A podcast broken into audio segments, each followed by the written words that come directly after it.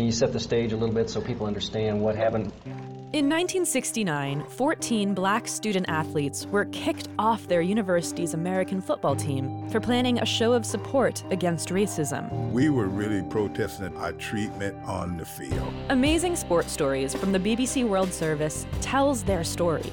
We became brothers that day when you did that to us. We made a change. Fighting for what we deserve. Search for Amazing Sports Stories wherever you get your BBC podcasts.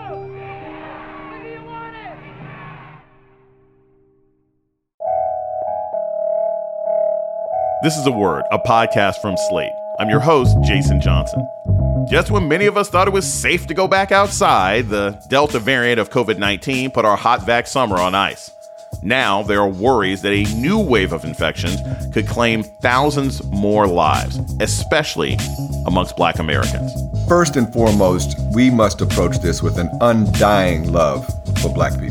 We gotta stop thinking about the black community from the concept of its deficits. We have strengths, every one of us. More on how the black community can combat the COVID crisis coming up on A Word with me, Jason Johnson. Stay with us.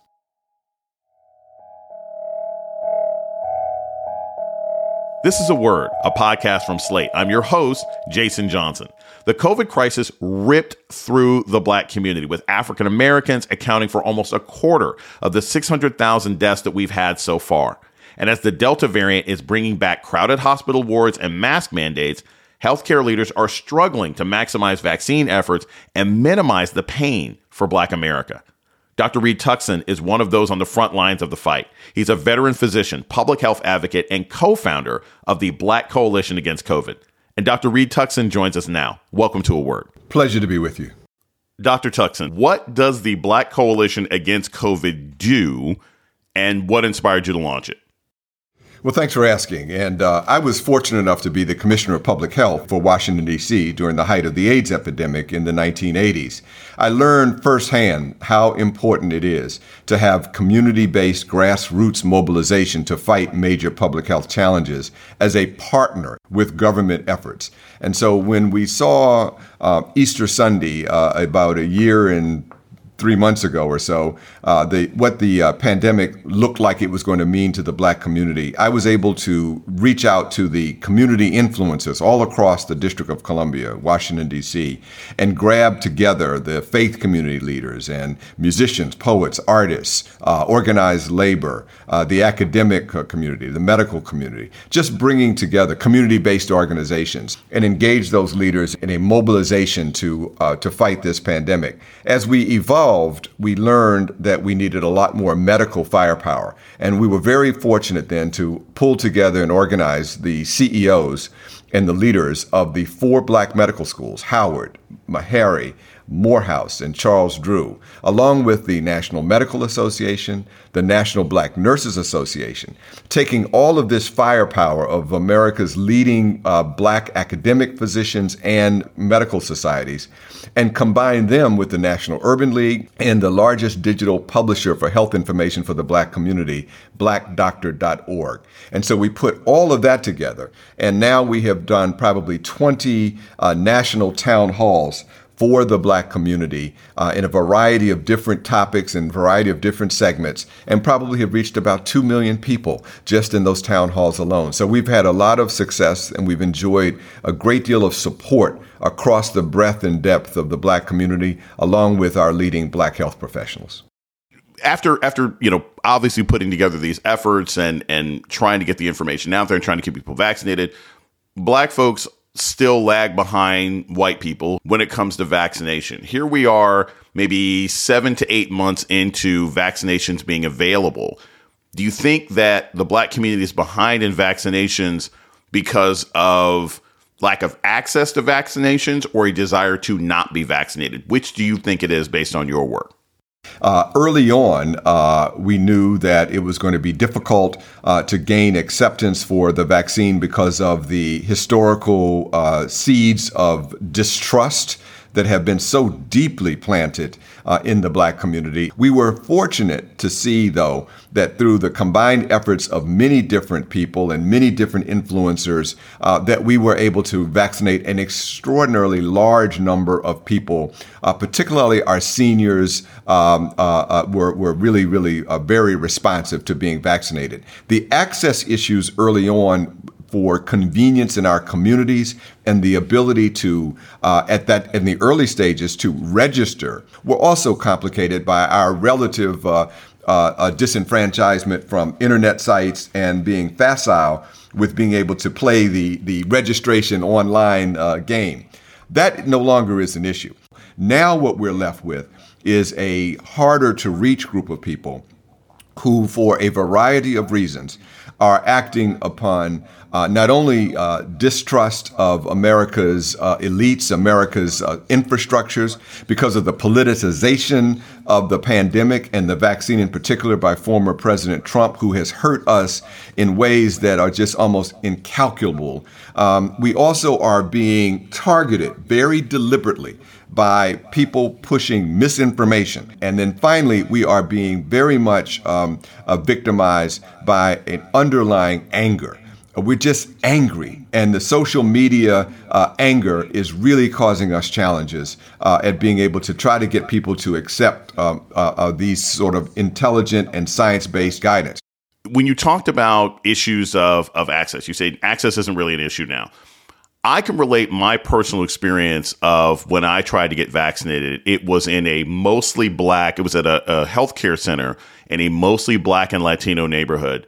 And there were no black and Latino people in line except for me and a friend of mine. I mean, it was nothing. I mean, it looked like it looked like Lollapalooza. It was nothing but white people who had obviously found out this was a place they could go, and they had all lined up with their Beats pills and everything else like that. And so I, my my question for you about that is I can imagine that to the community surrounding that healthcare center, when they see all these white folks, they're like, I don't even know if I want to be a part of this. So, do you think that could have had an effect? The fact that that white Americans got so much faster access to the vaccine, um, do you think that could have led to some of the apprehension or concern that black people had about it, in addition to them taking up spots that were initially meant for us? I think what it does is, and what it did was to fuel the sense again of anger, of distrust, the sense of we are being uh, somehow victimized uh, by by an oppressive society that has uh, more elites having privilege. Clearly, we were across the country hearing reports about how upset people were that uh, that the registration process uh, seem to disadvantage us, as evidenced by how did all of these white people suddenly wind up in our community when they have never been here before? Uh, it's a miracle. The odd thing about it, though, is is our reaction to it. Uh, instead of our reaction being, why do these people are willing to do something that they have never done before to take this kind of risk to get access to a scarce vaccine? To save their lives. Yet we're still standing back going, I'm not so sure whether I want uh, to do this. So instead of it com- stoking our competitive fires, in many cases, somehow it, it, it, drove us away. It's not much different, Jason, than our response to the Tuskegee syphilis study, which is, when you think of it, very uh, counterintuitive. Uh, a study where black men uh, were denied access to a drug that would have saved them we now, in our legitimate anger about the outrageousness of that study, decide in many of our cases across this country, um, many, many, many people of color are saying, well, because of Tuskegee, I'm going to now deny myself access to the very vaccine that could save my life. These issues, Jason, as you well know, are so complicated. They're so intertwined with subtleties and nuances that uh, it is often amazing that people will act not in their own best self interest simply because they are so angry. We're going to take a short break. When we come back, we'll talk more about COVID's impact on the black community. This is a word with Jason Johnson. Stay tuned. Did you know you could be listening to this show ad free? All it takes is a Slate Plus membership. It's just $1 for the first month, and it helps support our show.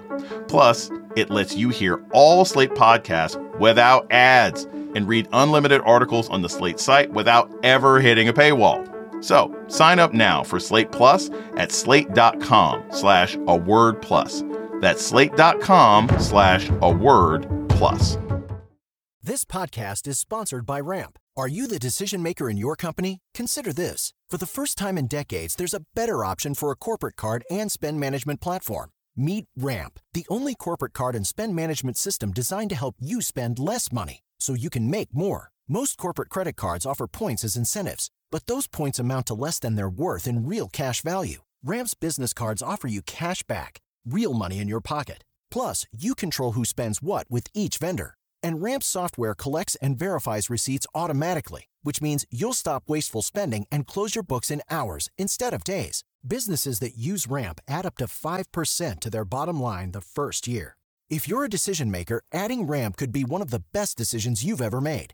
And now get $250 when you join Ramp for free. Just go to ramp.com slash easy. Ramp.com slash easy. R-A-M-P dot com slash easy. Cards issued by Sutton Bank and Celtic Bank members FDIC terms and conditions apply. You're listening to A Word with Jason Johnson. Today, we're talking about the COVID crisis in the black community with Dr. Reed Tuckson of the Black Coalition Against COVID. Dr. Tuckson, you mentioned something at the beginning which I thought was fascinating. I was a kid at the time, I've seen the documentaries. You led public health efforts in Washington, D.C. during the AIDS epidemic in the 80s. First off, just from a fear and ignorance standpoint, what was that like? I mean, you know, today, COVID, you can have people who may be COVID skeptics, et cetera, et cetera. But during the AIDS crisis in the 80s, you had people saying, well, this is just for gay people, or this is just for immoral people. What was it like? What were some of the challenges that you faced then? You know, what's really kind of very sad uh, is that uh, it is almost exactly like it is today. Oh, wow. uh, here you have a disease that is spread in ways that people did not understand. Uh, therefore, there was a lot of, of, of, of, mistrust about what it means to me and others. Uh, the number one rate limiting step to try to talk to the black community uh, that I recall so well on every radio show that I did it was always Tuskegee, Tuskegee, Tuskegee. This is a plot by the white man to kill black people. It was made in a lab uh, at the CIA. I mean, doesn't this all sound very familiar? It does. Uh, it's, it's very frightening. And then, of course, it was us against them, me against you. I'm not going to do what I need to do to protect my uh, sexual partner because it's all a plot. And so often, uh, uh, Jason, I'd be on a, a, a phone call like this with you and um, and, and, and a person would call in and say, uh, "Well, this is a plot against uh, black people developed by the white man and the CIA." And then I would ask, "Brother, what has that got to do with you wearing a condom tonight with your lady?" And all of a sudden it was like, "Well, I don't have to wear a condom because I can't get it, and she can't get it because it's not even a real disease." So these it, it is almost exactly, but this is the outrageous part, and I think it's something we're going to have to deal with that was 40 years ago. Mm-hmm. If Tuskegee was the rate limiting step to try to talk to black folks about the importance of protecting not only themselves, but their, their partners and their community uh, from that disease, we have done nothing in 40 years to take Tuskegee off the table. How could that be right. the rate limiting step yet again? Shame on the American research enterprise, shame on the American clinical care enterprise, and shame on the American public policy enterprise that together our healthcare industry, of which I am a member, have done nothing in 40 years to give black people the sense that the guidance and advice is being given to them out of, uh, out of love, out of respect, out of concern for their health, as opposed to uh, the distrust that we see rampant today when you have these interactions today, um, whether it's a, a, radio show in DC or, or online or whatever, what's the most common explanation that people have for why they haven't taken the vaccine? Here we are, eight, nine months in. Because a lot of people have, but if you're eight, nine months in, you have a reason why you haven't. It ultimately comes down to over and over again anger, distrust, uh, frustration and the vaccine or the mask wearing or any other guidance become proxies for a larger set of social phenomenon. And until we sort of begin to understand that, um, it, it really makes us uh, having to battle these individual concerns. It's okay to have questions. And that's one thing that we say over and over again, Jason, is it's okay to have questions, but please don't get your answers from Pookie because Pookie on the internet doesn't know what they're talking about. But it's okay to have questions, but but if you're not prepared to listen to the answers, if you have no trust in what people who are scientific experts are saying, then the, the conversation becomes very difficult because you're shadowboxing uh, around what the real concern is. And the real concern is I do not trust anything that anybody is telling me, and I simply believe that this is a plot to hurt me, and therefore I am not going to uh, to, to cooperate. That's what we're hearing over and over again, regardless of what the question is. We're going to take a short break. When we come back, more on COVID prevention measures in the black community. This is a word with Jason Johnson. Stay tuned. Can you set the stage a little bit so people understand what happened? In 1969, 14 black student athletes were kicked off their university's American football team for planning a show of support against racism. We were really protesting our treatment on the field. Amazing sports stories from the BBC World Service tells their story. We became brothers that day when you did that to us. We made a change. Fighting for what we deserve. Search for Amazing Sports Stories wherever you get your BBC podcasts.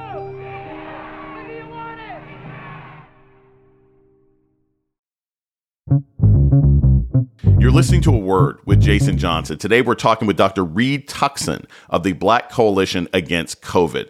As you mentioned, from the start, the fight against COVID has been politicized, and about half a million Americans died in the Trump administration's watch. What are some policy changes from the White House that you suggest they should be implementing now to combat COVID? What's the policy solution or the policy message that we should be getting now that we're not getting from the White House? You know, this is a, a very intriguing question, uh, Jason, because I'm not so sure uh, that there are a lot of policy issues. Uh, I think that what the federal government can do, number one, is it has to continue to push the values that every human life in America is respected. And that when black people take to the streets in the, by the tens of thousands, screaming out as a primal scream, my life matters, my dignity matters.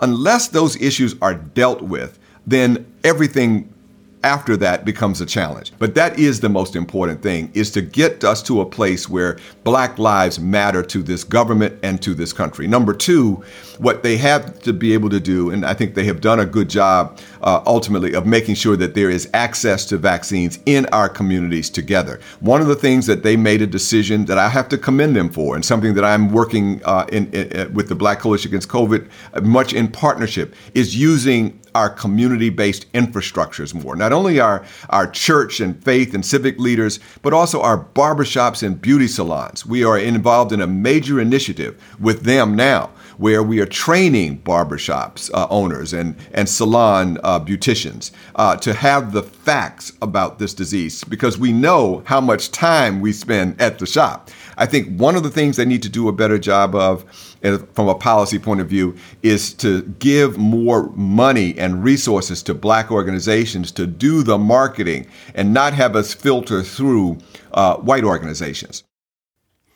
Last year uh, in 2020, when things were at some levels at their worst, I wrote a piece for the Grio and I did some back of the envelope calculations and pointed out that black people were dying of COVID at the same rate that we were dying on the Middle Passage being brought from from the continent to the United States. And that I remember getting a lot of feedback and people were like, "Oh my god!" Like when they saw those numbers, when you saw the percentages roughly the same. Here we are almost a year later from when I wrote that piece.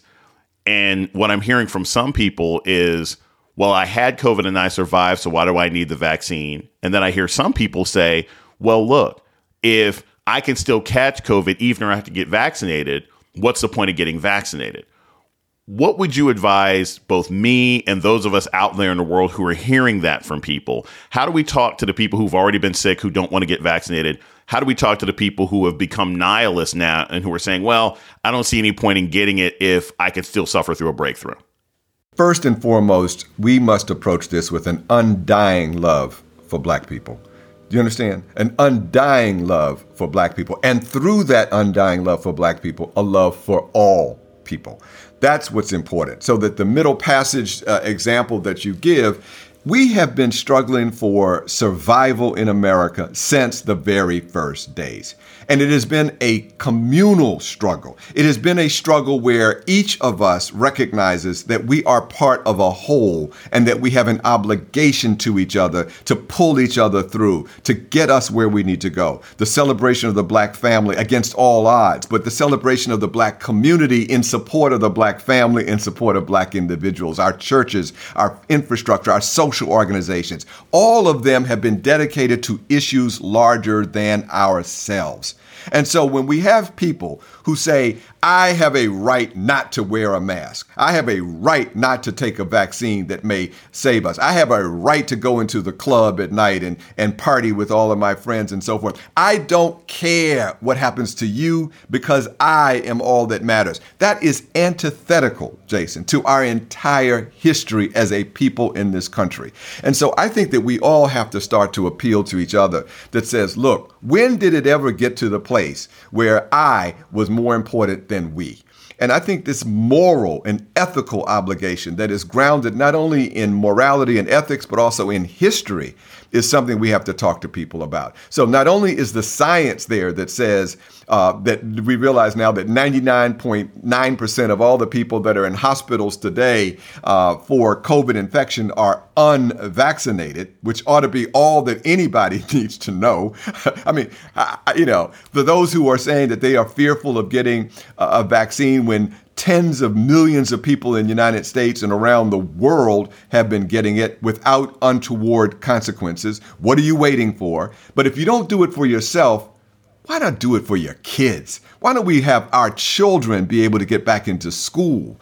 These are the issues that are larger than ourselves. So put it in the context of the uh, middle passage. I like that. And I think we have to continue to reinforce our sense that me is not as important as we leave us with some good news. What is as as as some of us are thinking of of heading back to school as we head into the fall, as we hear about the Delta variant and some people have concerns, what is something optimistic that we can hang our hats on about this battle against COVID in the black community heading into the, the second half of 2021?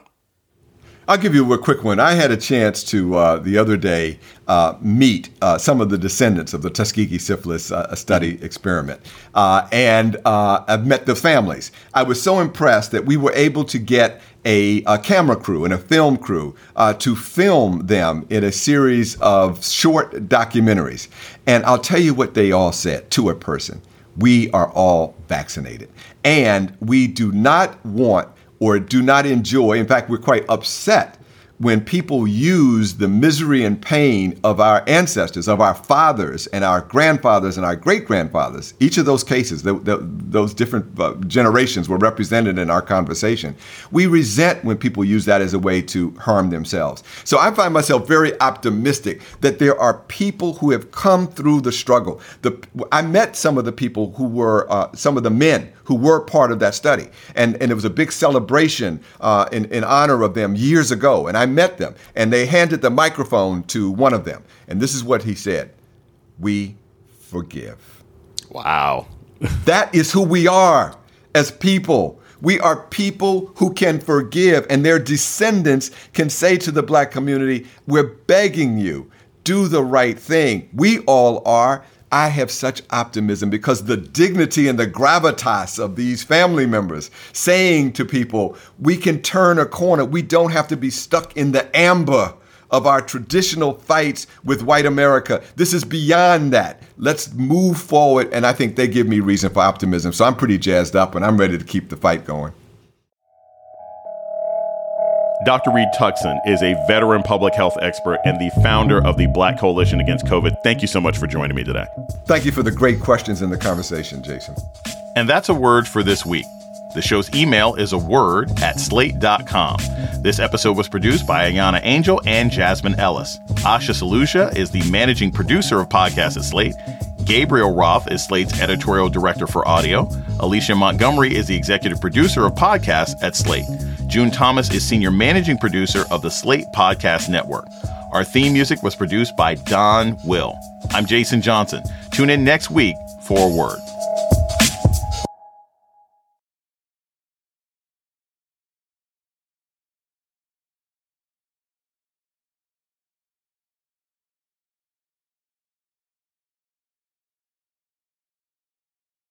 With the Lucky Land slots, you can get lucky just about anywhere.